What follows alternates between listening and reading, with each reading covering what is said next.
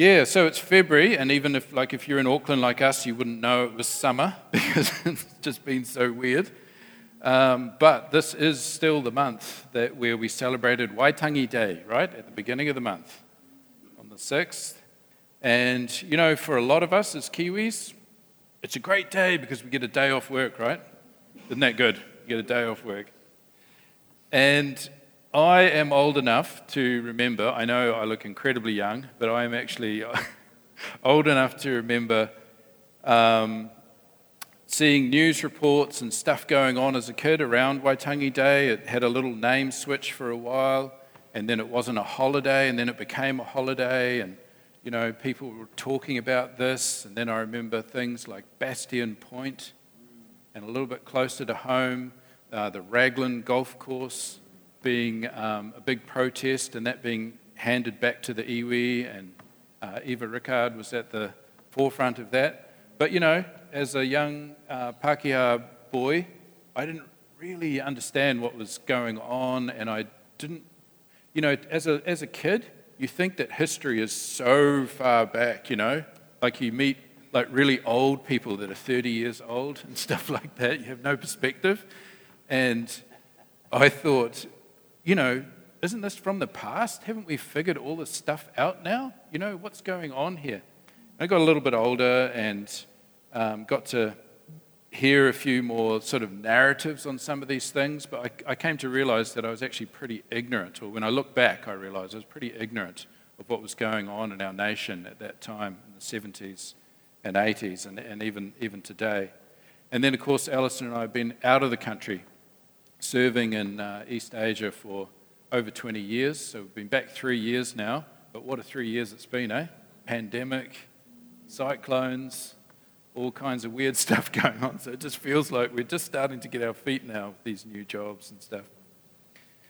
But there's been a tremendous renaissance of Maori culture and language since we've been away that we didn't really appreciate, like on our little short visits, because we were just in and out, you know. And it's really incredible what's happened. And there's reconciliation that's happened, but there's still a lot more to be done. And I've realized that, yes, some of the attitudes that I might have had from those years ago really have to change. And I think being overseas has helped us, right? Because we, we worked with a so called like minority people who were um, in a country where the majority had no understanding of their needs and their culture and their language and didn't make any room for that. And so, because we identified with that group and learnt their language and their culture, we, that, I think that's helped us a bit as we've come back to New Zealand in this different stage of history that we're at. So, I'm going to be talking about Waitangi and covenant, as you can see. And I'm going to talk about them together and separately. And you're going to forgive me if I say anything offensive, as I'm new to this. It's new territory for me. But here I am stepping out. Thank you very much, Pastor Hans. okay, so the Treaty of Waitangi is New Zealand's founding document, right? Māori are the tangata whenua of this whenua, of this land. And then we, tau iwi, non Māori, are the tangata tiriti. And the important thing there is that we, the latter group, we belong to this country by virtue of the treaty. Right? This is, that, that's what gives us the right uh, to be here. And the treaty, as such, is a really important founding document of this nation. And some Māori uh, in those early days, and even now, call it He Kawenata Tapu, the sacred covenant. Because as we'll see, the treaty is a kind of covenantal document. Te Tiriti o Waitangi takes its name from the place in the Bay of Islands where it was first signed on the 6th of February 1840. And that was between the British Crown and about 540 uh, rangatira or chiefs. It's a lot. And there were so many because Maori numbered about 200,000 people at that time. That's the, probably the best estimate. Whereas the settler community and all the whalers and uh, other Europeans that came in were only 2,000. 200,000, 2,000. Huge difference. It's just hard for us to to picture that. Maori had had a lot of uh, interaction with Europeans by that point and taken advantage of uh, certain technology and stuff, and they were exporting goods internationally, had their own trading ships, farming lands, fishing, supplying settlers. And the settlers were actually heavily economically dependent on Maori. Maori were growing entire crops of um, potato and kumara uh, for the settlers, raising pigs and other animals. So, why then, in 1840, did they invite the British Crown to share the land? So, one of the biggest issues was that of lawlessness and disorder by many of the Europeans who landed on these shores, because it was just seen as, you know, this uh, place of, of opportunity. And it brought a lot of terrible things with it, so much so that um, the missionaries would describe those, a lot of those Europeans as the scourge of the Pacific. And Kororareka, which is now uh, called Russell, also in the Bay of Islands, was uh, known in those times as the hellhole of the Pacific. Isn't that a great reputation for your town? Come to our town, it's the hellhole of the Pacific. Not a very good uh, marketing slogan, is it? drunkenness in the streets, brawling, prostitution, brothels. Uh, it was really bad. And then you had people like Edward Wakefield and others who were selling land to set, you know, prospective settlers back in England that he didn't even own and had no right to sell, and creating all of these um, wrong expectations and uh, difficult scenarios that would play out later. So, anyway, uh, so Captain William Hobson was sent to New Zealand to negotiate this treaty.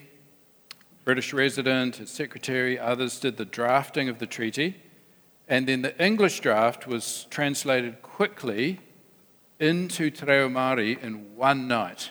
Now, I've worked in translation, and you know, I know that an important document, you need more time than that, and you need a process of checking and everything like that. Any of you here who are bilingual know that you know translation is no simple matter, especially important documents. His son was involved, and he'd been raised bilingually, um, so he was kind of virtually a native speaker. But it was a huge challenge, and I think poor old Henry Williams, I could just would love to have seen his face when they said this needs to be finished by tomorrow morning. You know, be like, what? But anyway, he believed in the treaty, and he was was happy to do it. And it was this Maori text that was signed by the Rangatira and, and Hobson at Waitangi. The problem was, as we know now, there are subtle differences between the uh, English text and the Maori text, and it sort of there's been arguments and there are fresh discussions about what do those words really mean and what did they mean back then and how did Maori understand them and how did the missionaries understand them and and what about you know the government officials? So it's it's actually very complex, but there seems to be this difference, you know, where some feel, oh, the Te Reo version confirms Maori authority and maybe their sovereignty too, while the Crown's English language version says that Maori gave the sovereignty to the uh, to the Crown or to the Queen, and so that's that's still a dispute that's going on now. But it feels like many would say that what Maori agreed to was you come here and form a government to rule, rule your people, and then we will rule our people, iwi by iwi, and then um, together we'll figure out how to govern this land together. So, which version is right? Well, that's still a dispute today, but actually, the Te Reo version has now been written uh, into law uh, like as a reference and not just the English version.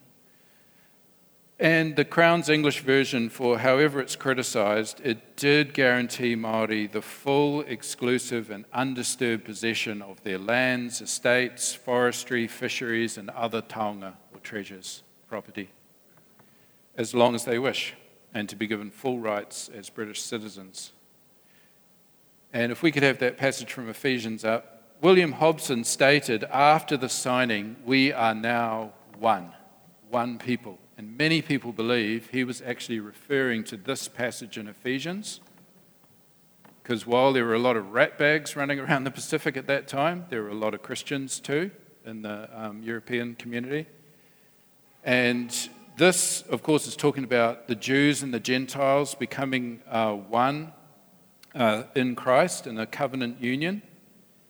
And it was never meant to mean that now, oh, that means Maori identity and culture and sovereignty should be just taken in under the Pākehā. It never meant that. I mean, it would have been ridiculous to think that when you've got 200,000 people here and only 2,000 there.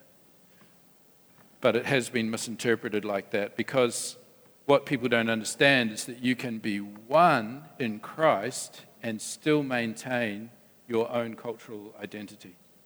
Okay, so this is where we've been as we've uh, lived in Asia, trying to uh, show that being a Christian doesn't mean that you just abandon your culture. I mean, of course, there are things in every culture that need to be um, redeemed by Christ, right? We don't just say, oh, everything's just fine. But our, our identity uh, in that culture still remains in our identity in Christ. Now, what I'm talking about today, of course, is this, uh, as we look at it covenantally, this treaty that protected Maori sovereignty, rights, and resources would be continually violated and broken very quickly and created a very difficult situation, which we are still, you know, we're trying to work out the consequences of that today. Hope this is not too heavy going for you.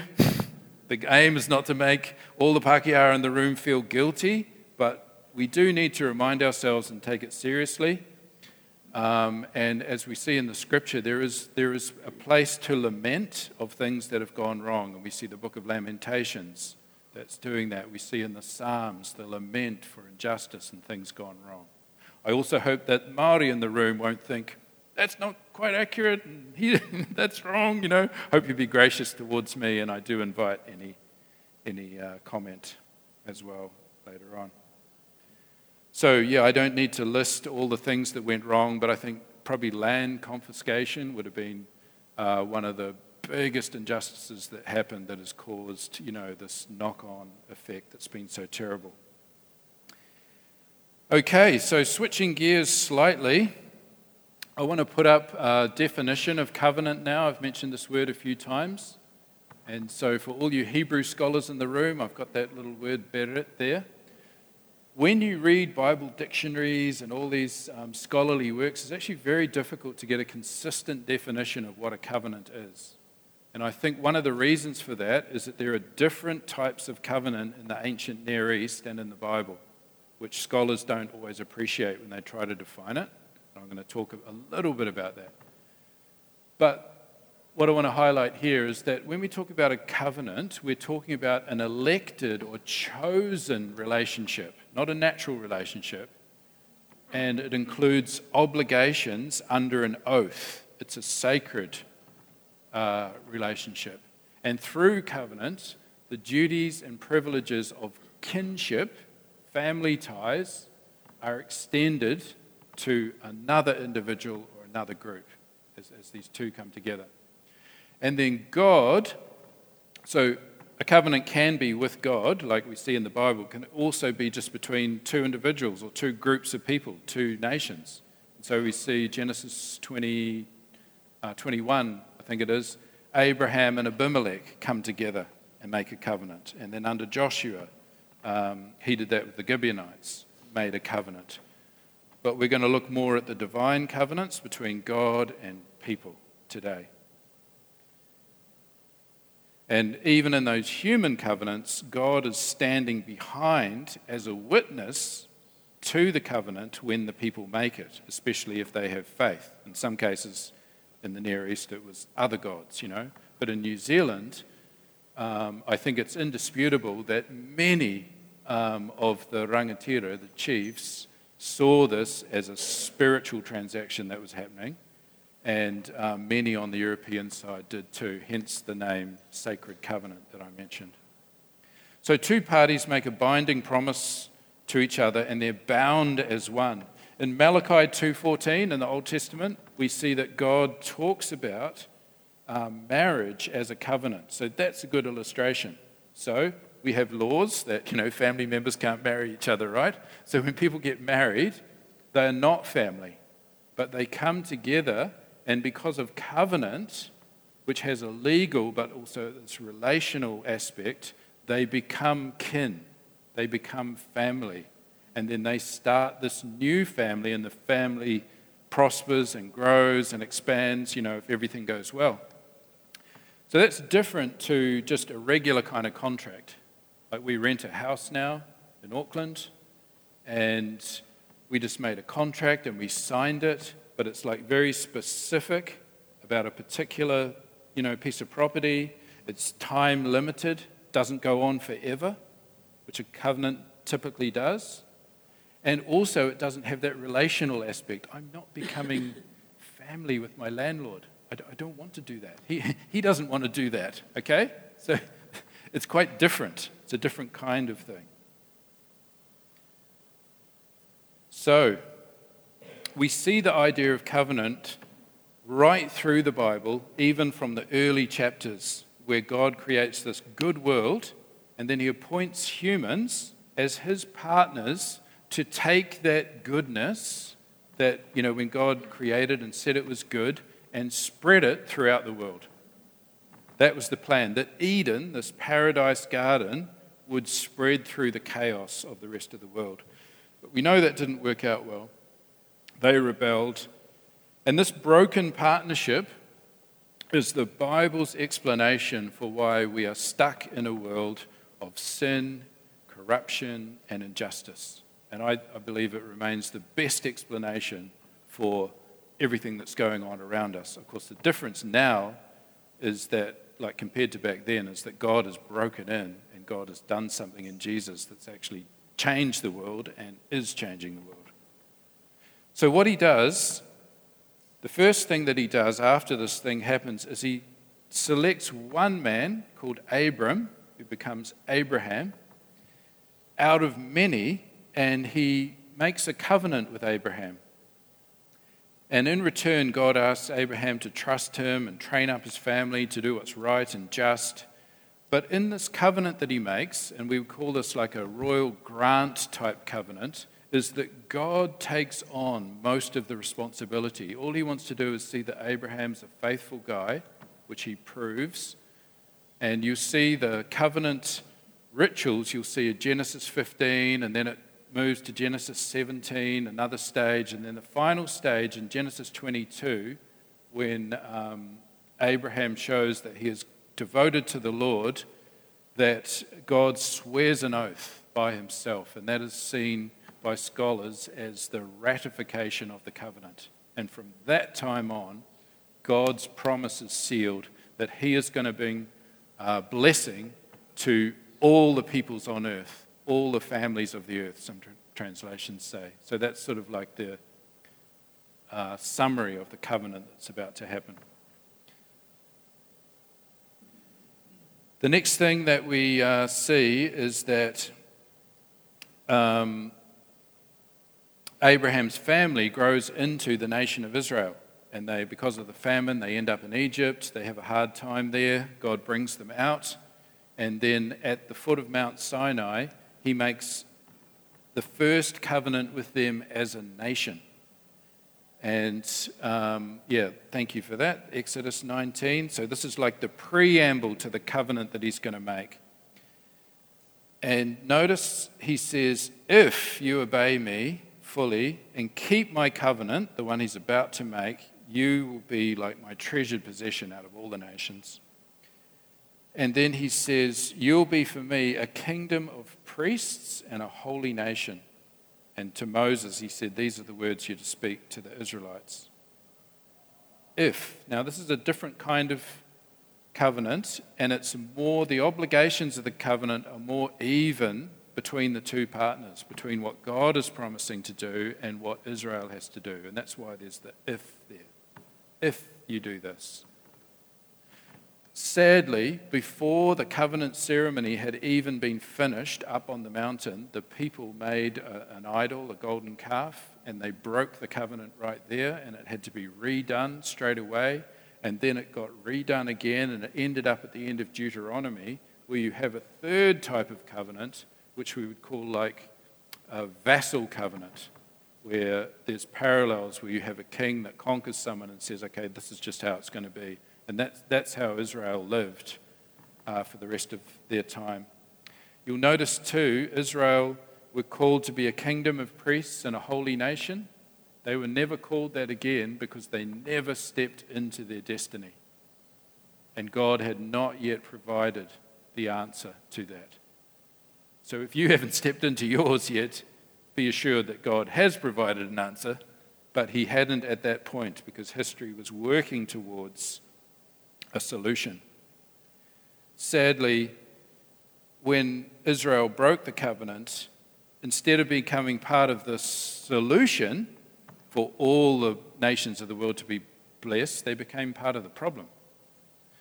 And then God made a covenant with David, King David, uh, that, his, that through one of David's descendants, these original promises to Abraham and the kind of kingdom that God wanted to create could come true, even though under the covenant with Israel things had gone badly. And we see in, uh, yeah, 2 Samuel. We have the language of kinship here, and you'll find this around the covenant a lot. I will be his father, and he will be my son. See, this is what God is wanting to do. He's wanting to make family out of all the people in the earth. So, those are kind of like the three main covenants Abraham, Israel, and David that God made in his effort to restore the whole world, even, things, even though things were going really badly. In fact, they went so badly that the prophets who were out there speaking God's word to the people were looking ahead to a time where how could those promises to Abraham and David be fulfilled? And they called it a new covenant that God was going to make.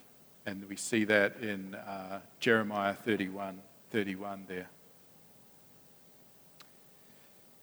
Then, a few hundred years pass, and people are waiting for this answer, for the son of Abraham, the son of David, to come along. And what do we see? I wonder if you've ever noticed this before in the very first verse of the New Testament, Matthew 1 1. What does it say?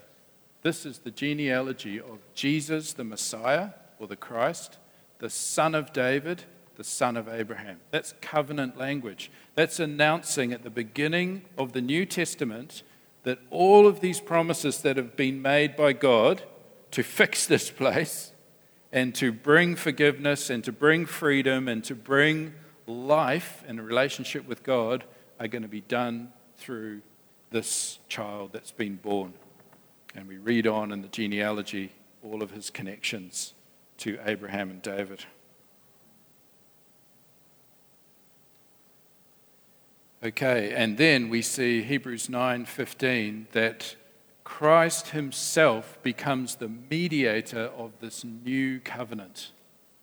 And he died as a ransom to set people free from the sins committed under the first and to enable all of the nations to be pulled into this. And you know, at the Last Supper, that meal Jesus had with his 12 chosen disciples before he went to the cross, he described in Matthew and Mark and Luke's gospel that this was a covenant sacrifice that he was making. And in Luke, just to be really clear, he spells it out and says, This is the new covenant in my blood. Through Jesus, God has opened up a way for anyone to be in a renewed partnership with Him. Now, specifically, we've been talking about Israel's situation, right? But that applies today because any person who says, I follow Jesus, I yield my life to Him, I surrender my life to Him, and I invite Him to come in and give me a new life and a hope and a future, is actually becoming part of the new covenant even if they've never heard of it. It means that for us today, if you've been away from God, or if you've made a promise to God and failed, if you've let Him down, if you've been an unfaithful covenant partner, even, that the new covenant is different to that covenant with Israel. Because Jesus has already lived the perfect life and been the perfect covenant partner. So in Him, we are like our lives are attached to Him and we become Jesus in us, us in Jesus, as this faithful covenant partner. And then not only that, He's given us His Spirit to empower us to live the life that God has called us to. It's not just, okay, I've made it possible, now go and do it yourself, but that's God, right? He actually gives us the power inside. And I pray that if you haven't had an encounter with the Holy Spirit, that that would happen to you today or in the near future, that you would understand that He is in you and wants to empower you in that way. So, what about the treaty? It was talking about not there's this kind of parallel between the Israelite covenant that got broken really quickly and the Waitangi covenant that got broken really quickly and the damage that both of them caused. So there's a whole lot of ways to look at this, and I think back to that Ephesians passage, you know, the, the covenant at Waitangi says God well, it doesn't state that God is doing it, but it states through the covenant, the two peoples become one, that we are now one.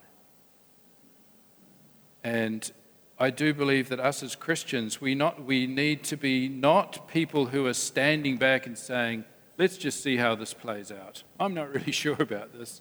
But Christians are people who are active in the work of reconciliation. What did the Apostle Paul say? He's committed to us the message of reconciliation. And that's what covenant is all about.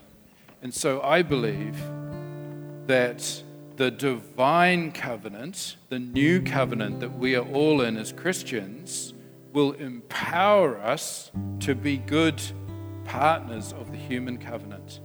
And, you know, we know lots of good things have happened already, right, in this nation. But there's so much reconciliation that needs to happen yet. There's so much brokenness and pain and difficulty and strife and violence. And you know, a lot of these things can actually be traced back to the breach of that covenant.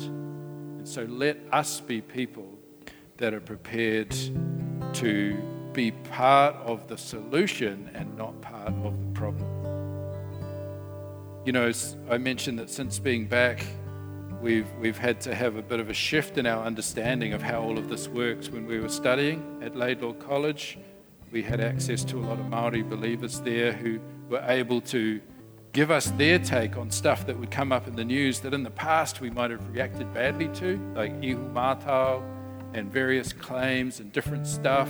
What does that mean? And shouldn't that stuff just stay in the past? And it's like, no, we could they helped us to like gain some understanding of what was really going on and what needed to be put right and which uh, which side of that we wanted to be on. So, and I'd caution us, you know, even if some of our favorite politicians or political parties start saying something, don't just believe them.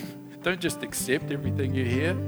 Look at the facts. Dig deeper. Hear from the other side. You might be surprised that the people that you normally disagree with are in the right this time because we don't, as Christians, we don't want to be in this world of those people are all bad and these people are all good, right? When it comes, I'm talking about politics now. We don't want to be people like that. Yeah, so the old me might have been quick to dismiss some of those things, but the new me is wanting to say, listen to understand. What part can I play in this message of reconciliation and restoring this broken covenant that God has made. The new covenant, the divine covenant, helps us to be faithful partners to the human covenant. Abraham and David looked forward to that new because God is the waymaker when everything looked bad. And so God is our waymaker where there seems to be no way. Here in Aotearoa, as believers, we're a new covenant people. But I do believe that God is empowering us to be good Waitangi covenant people too. That this nation would truly be one nation where we are united and that uh, God would get glory for what happens as we turn our hearts in that direction.